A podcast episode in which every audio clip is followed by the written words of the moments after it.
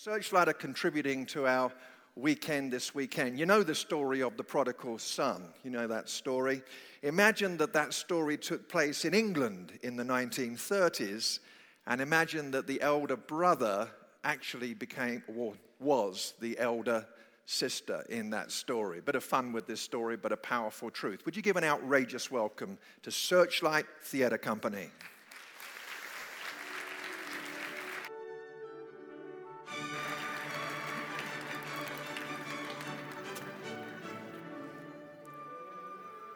Ladies and gentlemen, the story of the prodigal son. Hurry, hurry, hurry. Bring the best clothes and put them on him. Put a ring on his finger and shoes on his feet. And go and get the prize calf and kill it. We're going to have a feast tonight. Ta. That bit comes at the end. That's the end. What? That's the end. Not now. No. I'm so sorry. Thank you. So that was how it ended. Now to how it began. Oh, do we really have to? Uh, yes, it is the story. I know it is, but we've all heard it a hundred times before. At least we've heard your version of it anyhow. What's that supposed to mean? Well, what about the elder sister? She got a bit of a raw deal, didn't she? Yes, she did, because she was an elder brother and he was quite a minor character. Well, now it's an elder sister, and she's a very major character. Now, shall we begin? There once was a man who had two sons.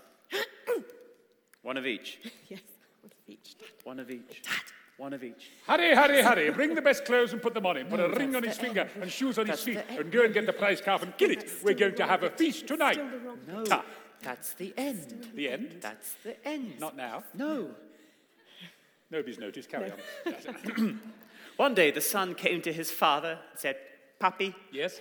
I just wondered if I could have some of that inheritance that you promised me. Well, if you want the money now, if you insist, take it with my blessing. Oh, thank you so much, so generous. Right, Daddy. that's the end of your version. The truth, ladies and gentlemen, went a little bit more like this. Daddy, Yes? have you seen your will recently? My will? Yes, I saw Gary with something earlier. I think he may have stolen it from your bureau. Stolen it? Yes, there he is. Go and ask him. Gary, have you seen my will recently? Your will recently. Yes, my will recently. Your will. My will. Recently? Yes. Yes, I have. I'm very generous it is too, old man. Quick question. Yes. When do I get to see the 150 thou? Well, you don't get the money until I die, of course. Oh, but that could be for some time, Daddy. And I've got things to do, people to see, and oh, unless, of course, you were to have a little accident. Know what I mean? Know what I mean?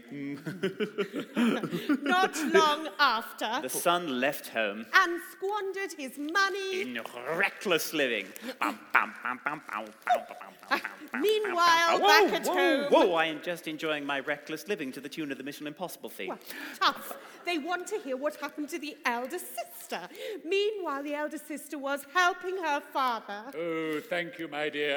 I'm not doing very well with the crossword today. Oh let me see if you can help. Uh, six down. Hard of hearing, four letters. Deaf. Pardon?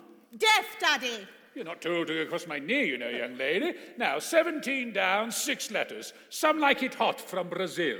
Coffee. That'd be nice if you make it in. I'm not getting anywhere with this crossword, I tell you. Daddy, why don't you let me fill it in for you like I always do, and then you can put your name to it? Oh, would you, my dear? They're giving away a Spider Man badge this week as well. How kind.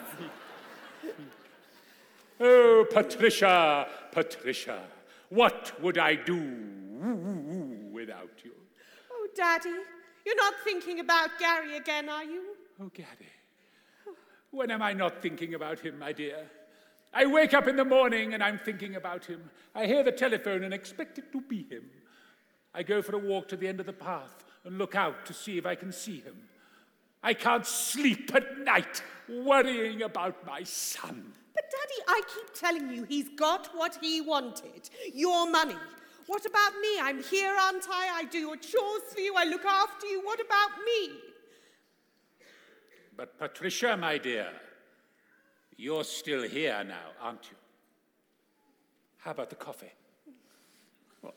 I wasn't to know any of that, was I? Oh, no, you were too busy suffering from reckless living. It must have been awful. Well, there were a few compensations. Hmm. I know. But look, I did end up feeding pigs. Just your sort of company, I should imagine. The son decided to return home and beg his father's forgiveness, and when he was still a long way off, I saw him. Yes, it was me. I saw him and I said, Now, Daddy, Yes? I don't want you to get too excited, No. but I think there's somebody coming up the garden path. Oh? Now, I think the best thing that we can do is to shut all the curtains and pretend we're not in. Who is it? I don't know. I think it might be Gary. Oh, Gary! La ta ta ta ta. Ta ta ta ta ta ta ta ta ta ta ta ta. Ta ta ta ta ta ta. Oh, Father. Yes, come on. Where are you? Oh, there you are. Oh, welcome home, son. Oh, hurry, hurry, hurry. Bring the best clothes and put them on him. Put Right. a ring on his finger and the rest you all know. Ooh, you're ruining the best bit. Yes, I rather like the bit where I say we're going to have a feast tonight. Ta. I know, but I mean, is it a fair ending? I mean, he goes off, he gets the money, he squanders the lot, and then he comes home and you treat him like visiting royalty and throw a great party and kill a fatted calf for him. While I was here going out of my mind with boredom looking after you, and all I'm asking is, is it fair? Doesn't sound fair, I, I, I, I, I don't suppose it is when you put it like that. I've never really thought about it that way. Especially as you're supposed to be God, representing God, and I thought he was supposed to be just. Ooh. I always thought he was supposed to be um, generous.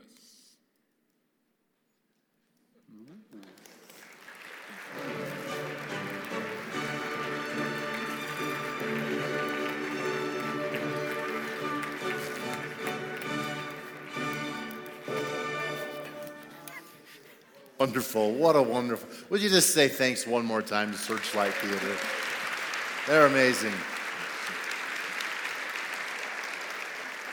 And uh, again, tonight will be a special time with them and Faith in the Fog and Pastor Jeff. It's going to be filled with a lot of great memories, I hope. I so hope you'll be able to make it. Hey, you know we're in this series, I Like Giving, but before we jump into that, um, I just got to tell you something that's good news. And it's not a surprise today, but it was a surprise last night for Pastor Jeff. And, and something happened in the UK, United Kingdom, where the Lucases are from. They have, uh, the, they just had the award, the 2017 Author of the Year Award, given by the Eden UK. It's the largest bookstore or uh, largest Christian book supplier in the UK. Authors were the likes of Tim Keller, Max Lucado, Joyce Meyer, Sarah Young. Guess who won Best Author for 2017? Pastor Jeffrey Lucas. It's pretty awesome. So we're proud of you and we're thankful for you. Thank you. It's, it's a great thing and uh, we, we love you. and We're proud of you. Pretty cool. Oh, that was the wrong envelope. Sorry. No. Just kidding. Just kidding. He won. That was good. I just thought of that just Yeah, now. We haven't good, done that all weekend. Good. We, we, are, we are talking about generosity today. This whole series, I Like Giving, is, is kind of a, a fun way of talking about something super serious. And we've often tagged our church with a tagline of Fun Church, Serious Mission. Because we do a lot of fun things. We call this our living room. We talk about real life. But the reality is, what we do and why we exist really matters on this earth and the kingdom of God. And so I just think it's important for us to pay attention to what it means. So I looked it up. I looked up, you know, generosity. So many words, I'm not even going to read them all. Let me just read a few lavishness, open handedness, unselfishness, kindness, benevolence, big heartedness, abundance, plentifulness, lavishness. It goes on and on. It's just that idea that it's just more than anyone would ever dream. It's just bigger. It's, it's just a bunch of stuff. And then I think about the, the ripple effect that we're already feeling last week when uh, Brad Formsma was here with his son Drew. If you guys weren't here, watch it online. It's, it's an amazing weekend, and it, it did. It started something in our community. One of our pastors here at Timberline went to breakfast last Monday morning after the weekend on I Like Giving. And a large restaurant came in, sat down, and there was a lady in the booth next to them. And the waitress came up and said, Okay, I've got to explain this. It's crazy. She said, I do not have any idea what is going on in this town right now. But yesterday, that would be Sunday, last Sunday, everybody in here was buying everyone else's meal. She said, It's crazy. We've never seen anything like it. She said, As a matter of fact, we ended the day on Sunday night with a $12 credit toward the restaurant, and we've got to balance our books. So this is going to be applied to your breakfast today. I, I love this kind of stuff. What's really amazing too is there's a sense in which this is nothing new. This is exactly how the early church changed their world. You see, they had no internet, no Facebook, they had no printing presses, no telecommunications.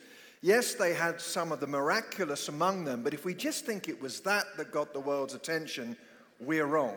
You see, they confronted a culture, the culture of their day, with a, a kind of an invasion of generosity. Back then in the first century, the cultural norm was something called liberalitas. Liberalitas went like this You scratch my back, I'll scratch yours. I'll be generous to you if ultimately there's going to be some payback. That worked really well unless you had nothing to pay back with, like the widows or the orphans. And so the early church came into existence and they shattered that cultural expectation, not just among themselves, but to their communities. Mm. And they paid big. They, in plague ridden cities where people were contagious, the Christians stayed behind to care for the dying at great personal risk. And as a result of that, they were absolutely impossible to ignore. And it was speaking to that attitude that caused the Apostle Paul to write these words to the church in Corinth, 2 Corinthians 9. He says, Remember this a farmer who plants only a few seeds will get a small crop, but the one who plants generously will get a generous crop. You must each decide in your heart how much to give. Now, Paul has been speaking broadly about generosity, and now it seems he is narrowing the focus because he's talking about local church giving. And, and we've, we've both agreed, and our team has agreed, in talking about generosity, this is not a sneaky way to just talk about church giving, but we would be evading our responsibility as pastors if we didn't realize that that is part of this deal. And so here Paul is saying, you must each decide in your heart how much to give. Don't give reluctantly or in response to pressure, for God loves a person who gives cheerfully. And God will generously provide all you need. Then you'll always have everything you need and plenty left over to share with others. You see, in that brief passage, Paul is actually referring back to three Old Testament scriptures. Mm-hmm. That shows us, first of all, that giving is biblical, generosity is biblical. He's quoting Proverbs 22 9. God blesses a cheerful giver in the Greek translation. He's also showing us that generosity is right. This is not just niceness, Christian do goodism. Yeah. Yeah. He's pointing us back to Psalm 112 9, which talks about righteousness. What is righteousness biblically? It's when it's something is done right God's way. And then also, there's an element in which Paul is pointing us to heaven because he is quoting Isaiah 55, which speaks about what the earth will be like when Messiah comes. He's pointing us to the second coming of Jesus and ultimately to heaven. He's saying, hey, Give your community a foretaste of what everything will be like when Jesus comes back and everything is totally under his control. And so, this whole generosity thing, this is profoundly biblical, and he points us in that direction. There are, there are four things in the back of your program that I'd love for you just to write down, follow along. They're, they're really simple, but they're kind of profound in the context of what we're talking about. So take a moment, and they're all kind of what generosity is. And so the first thing I want you to write down is this generosity delights our generous Father God. Generosity delights our generous Father God. Some of you could finish this verse. For God so loved the world. Yeah, think about that. He loved, so he what? Gave.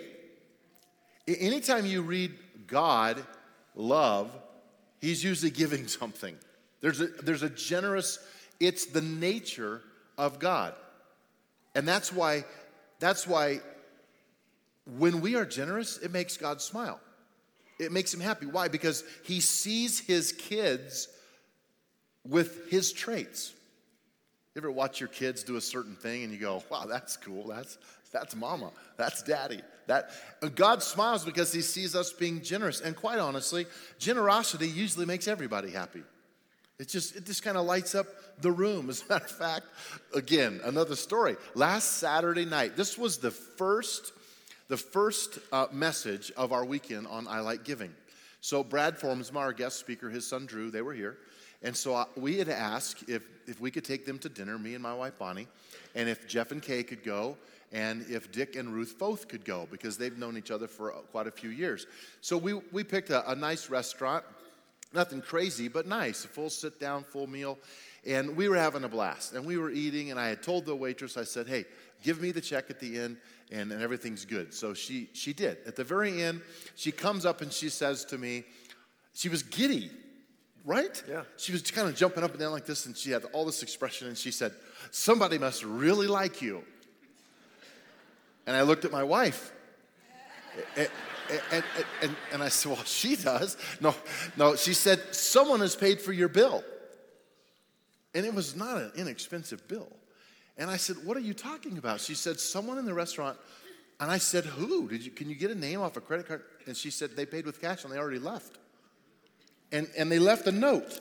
I've been carrying this note around in my pocket. And I think I, I took a picture of it. It's on the screen. Your message hit home, happy face. Enjoy your dinner. We like giving also. God bless. I don't know who you are, but I can tell you where I'm having lunch today if you'd like to know. I'm kidding. I'm kidding. Wow. That was so bad. I shouldn't have said that. Um, I'm thinking about writing a new book called I Like Getting. How would that go? That, would be, that would be good. Yeah, yeah. Oh, it's crazy. We were thinking earlier with Searchlight Theatre Company about the story of the father and the prodigal son. I thought God was generous. And that picture there is of the father who goes running out to give. Now, in that culture, uh, a man would never run. First of all, it was impractical. He had a long cloak that went all the way down to his toes, and so that would be awkward. He couldn't lift the cloak, that would be indiscreet. In fact, the Pharisee, I'm not making this up, the Pharisees taught that if a man discovered a sparrow beneath his cloak, The bird, sparrow. sparrow, yeah. I just wanted to. Yeah, yeah, I get it. Yeah, yeah, yeah, yeah, yeah, yeah, I get it. he, he had to leave it there for the whole of the Sabbath, which would be awkward, wouldn't it? You're standing there in church like, "Uh, what's the matter with you, dude? I got a sparrow in my shorts. You know, what would, what would that be? But Let's keep going. yeah, let's keep going. But what's going on here is that the father is breaking the protocols. Yeah. And he runs out, fattened calf. You'd only do that for 200 guests. Shoes. Only sons wore shoes, never slaves. A ring, signet ring, stamp of authority on documents. A cloak for a boy who's filthy from the pig pen. You see what's going on here? This comes back again to the nature of God. When we are generous, we are like that God of ours, our Father. Well, the second thing is this that generosity calls for heart examination and possibly surgery. Heart examination and possibly surgery. Jesus taught that generosity is about heart and not just behavior. Matthew 6 21, where your treasure is, there your heart will be also.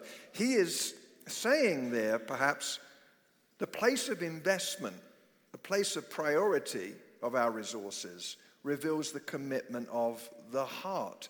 And Jesus tellingly also taught that it's specifically money, it's stuff that wants to compete with God for our worship. Now, that's a really fascinating insight. Jesus said, Matthew 6, you can't love God and mammon, stuff, money. When you switch over to the Apostle Paul's teaching, you can summarize it like this Paul is saying, he's not saying that money or riches, and by the way, comparative to the rest of the world, the majority of the world, we are all rich, whatever our challenge Right. is. But Paul says, he's not saying that money is wrong. He says effectively two things. He says, don't be arrogant about it, and don't make it your primary source, your source of hope. Oh, and, and by the way, I think Paul dispels the idea that if we just have more and more and more and more and more, that will, that will mean we'll never be anxious. Because he says, don't put your trust in riches. You'd think if you had riches, that anxiety would be dispelled. But he's saying, no, it's not that way. It might be that some heart surgery is needed. Some of us are bruised in this area. We, we gave and someone exploited us. They, were, they weren't grateful, they took us. It might be that the TV preacher told us that if we sent him or her a hundred bucks, all our problems would go away, and it didn't work out that way because it's a false promise. It might be that there's some woundedness that we need to ask God to help us in. John Bonnell says this if we first give ourselves to the Lord, all other giving is easy. Wow. You know what I've done? I coming into a series like this, and we we plan these things out for months, and so we have time to examine our hearts and really talk about it. And and I've I've really laid my heart afresh and anew on an altar and say, God, show me my blind spots. Like really help me to see, because Bonnie and I we're, we're tithers. We give to missions, we give to building funds. We love giving, but it can also just become a habit. And, and I, I, th- I wonder if God's wanting to say, hey, Northrop, I want to I wanna examine. I had someone say one time, and you've heard it said, if you give me, if, if I could get your calendar and your checkbook, I could tell you what you love. Treasure heart. And so I'm asking you and me and all of us to take a fresh look to say, God, show us show us if we really are givers show us if this is real or if if this is just kind of we think we are or we're going to but we're not sure our culture pushes us constantly toward selfishness. One of the first words a kid learns is mine mine mine and they don't like to share it's our nature. Let's go to number three. The third thing in your outline and i really love this because it says it all. Generosity is a matter of daily predetermined choices that can lead to spontaneity. Generosity is a matter of daily predetermined choices. That's the discipline, the responsibility that suddenly now, because I have these in my life, it can lead to me seeing a moment of opportunity to be generous, spontaneity. Um, what does that mean? You know, what are some of the reasons that we give? Let's talk for a second about why we pay money or why we give money. Uh, guilt is one of the reasons that we often give money. How many of you have given out of guilt before? I have. And I, I've learned that when I do that later, it, it grows resentment in me. And that's not godly. And so pay attention. Don't give out of guilt. Work that out before you, you give. And pay attention to why you're giving. Sometimes we pay, and it's not giving. Yeah, I mean, we, we, they say two things are certain. This is not a biblical statement, but it's a truism. Two things are certain death and taxes. Taxes. So we, we pay. And you're paying them. See, that's not giving out of guilt because the little puppy commercials you see, you know, when you're just wanting to change the channel because it's so awful. It's because you're going to go to jail if you don't pay them. Another reason I give is responsibility. There are organizations I belong to that I feel like I- if I'm a part of this, I should give to this. That's not guilt, it's responsibility. There's And then there's, that, there's the house payment, and there's the car payment, and utilities, all of that. And that's obligation. Yeah. I've signed up for that. I want to do that. Then there's purpose. You know, the kids' college, I want to help with that. And now we have grandkids, and they can take care of that. But um, I, no, That's good. Loving your family and friends, it compels us to, to give sacrificially. um, sometimes you've given out a need. So a missionary is here and they have a need, and you go, and I wasn't planning on this today.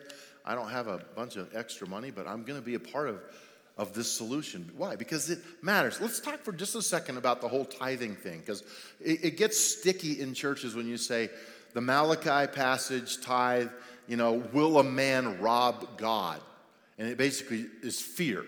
It's like you are robbing from God if you're not giving 10% of your income to the storehouse, which is the local church. So step it up, get on with it. There's more to it than just that legalistic approach in terms of percentage giving. Yeah, I have a problem when preachers use selectively use the Old Testament to make a point. We don't dip in and out of the Old Testament like that. What we do see, we see an example of giving in the Old Testament, and then what we see in the New Testament is uh, the priority of giving, uh, which is sacrificial, percentage based giving, yes, that's there, and, and, and progressive giving yeah. as well, where we can go on an adventure of giving. Randy Alcorn has said, God blesses me not just to raise my standard of living, yeah. but to raise my standard of giving. That's a powerful statement. But all of this must lead us to action. Have you, you, you ever written a post dated check? You know, you, you say, look, I, uh, here's, the, here's the check, but if you could cash it in 27 years, I'd be grateful. That would be helpful. It's possible to sign a post dated commitment where you say, I believe that. Yeah, I'll get round to that mm-hmm. one day. And we think because we believe it that we've done it.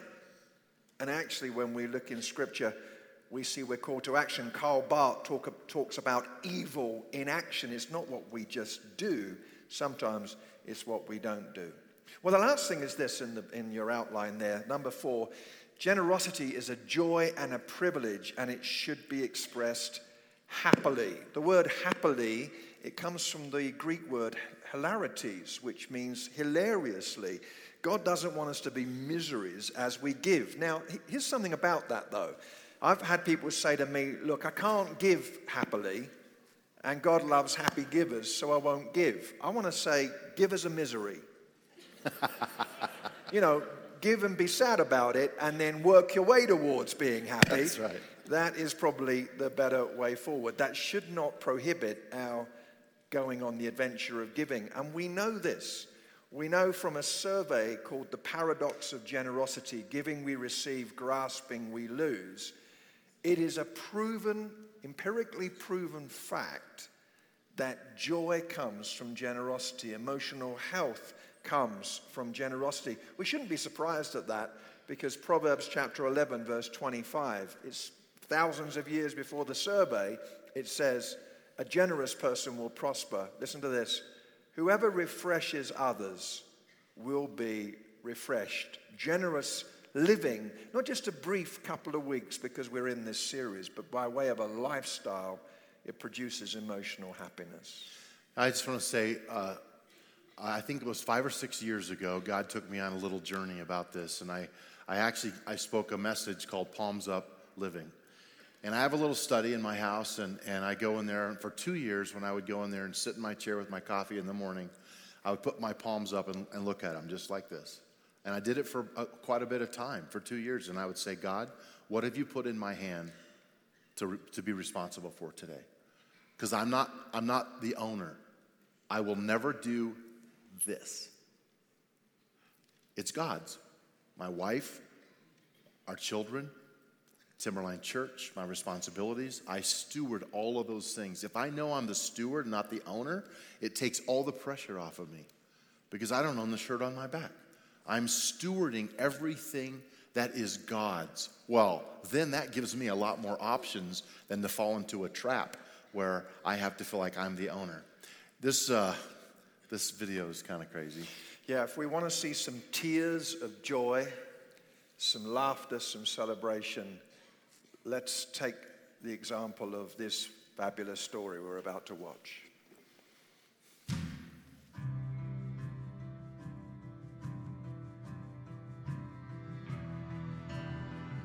I had an accident and my hip was broken in so many pieces.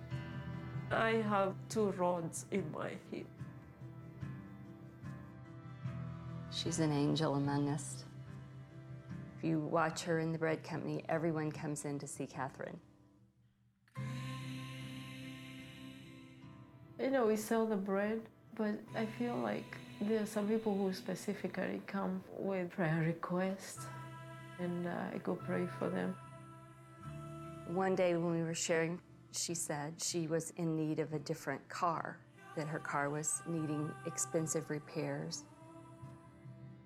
I had been saving money, but uh, I knew it wasn't enough, so I knew I would take a few years to save for it. So a couple months later, I went in and I said, Catherine, how's your car fund coming? And she said, I gave it all away. And I looked at her and, and she said there was a widow in need, and I gave her the $5,000. I struggled a lot when I gave that money. And uh, I said, I feel okay, but uh, do you think I did the right thing? I mean, I cannot give what I don't have, so I just gave what I had. I was shocked, and so I come home and I tell Pete that we needed to help Catherine with her car fund. He looked at me and he said, No, I think we need to buy Catherine a car. And I said, Okay, great. Pete called Scott and said, Do you know Catherine Great Harvest? And he said, Yes, he did. Pete said, Well, we'd like to buy her a car. He asked Pete, Do you want to use your new car? And it just hit him right in the face. Why would he ask me that? Of course, I would want a used car. That's good enough. He just paused for a moment and he said, I want a new car. And he said it was silent on the phone for a few seconds. And Scott said, Whoa, I want to help. And so he pitched in some. So she came to the bakery and uh, she asked me, if you were to buy a car, what kind of a car would you like? I said, Debbie, I'm not really planning to buy a car, but she said, oh, just tell me. And she said, I'd like a SUV cruise control. And she said, I'd like a light color. And we called Scott, and he said, I think I've got the perfect car. So Pete said, Can we deliver it tomorrow? So we have the bread company owner and his family, Scott and his family, and our family. And Catherine sees us all coming in, and she's just all excited to see everyone. And uh, I went to give them hugs and I said, What's Pete doing here? I didn't have the, the biggest idea. When I went out,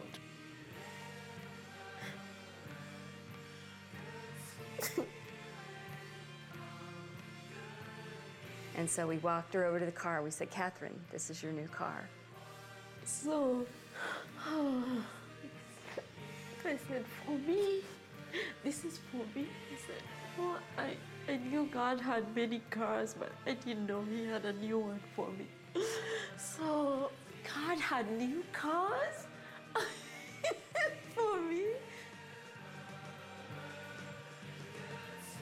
We all stood there in tears as we saw the joy on Catherine's face.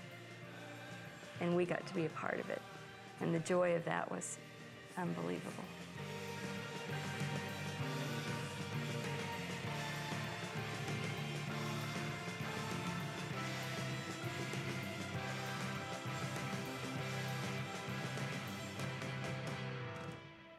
That's so right. It was such an excitement to drive it. We told Catherine that we would like this to be confidential. But I kept running into people who would say, I heard what you did for Catherine. It wasn't even us, it was Catherine. It all started with Catherine giving of what she had to a widow to help her, and it just continues on. Generosity begets generosity. We don't give in order to receive. We give because it's the nature of Jesus Christ. He gave us his life. So we, we have the, the DNA of Jesus Christ of giving. yeah, so this is one story I will never forget in my life.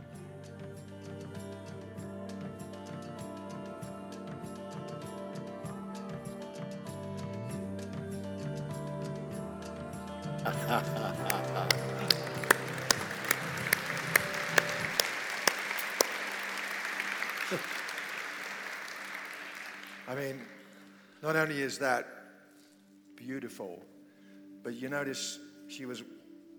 I'm glad she didn't worship with two hands while she was driving. That's all I'm. That's all I'm saying.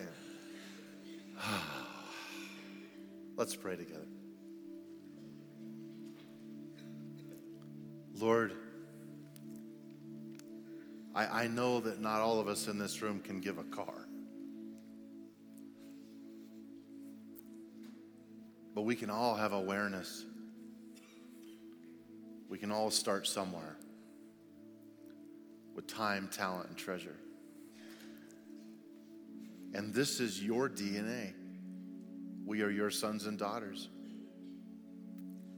And that makes you happy.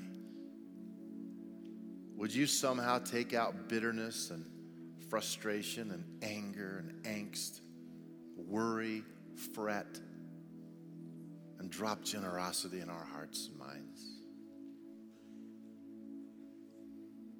With heads bowed in here, I just,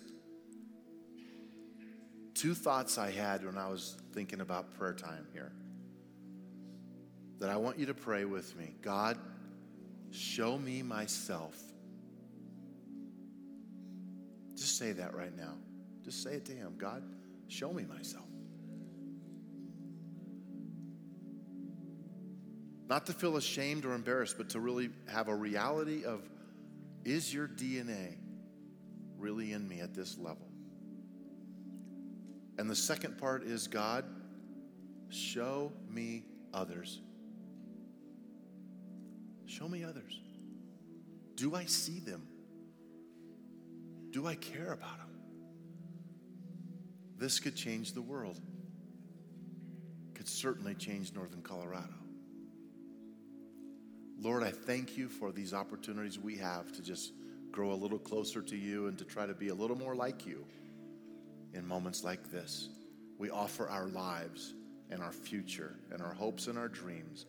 Make us a part of someone else's dreams because we've learned to like giving time, talent, and treasure. Amen. Amen. Praise God. I love you guys. I'm thankful for you. And did the rapture take place and Jeff's the only one that's gone?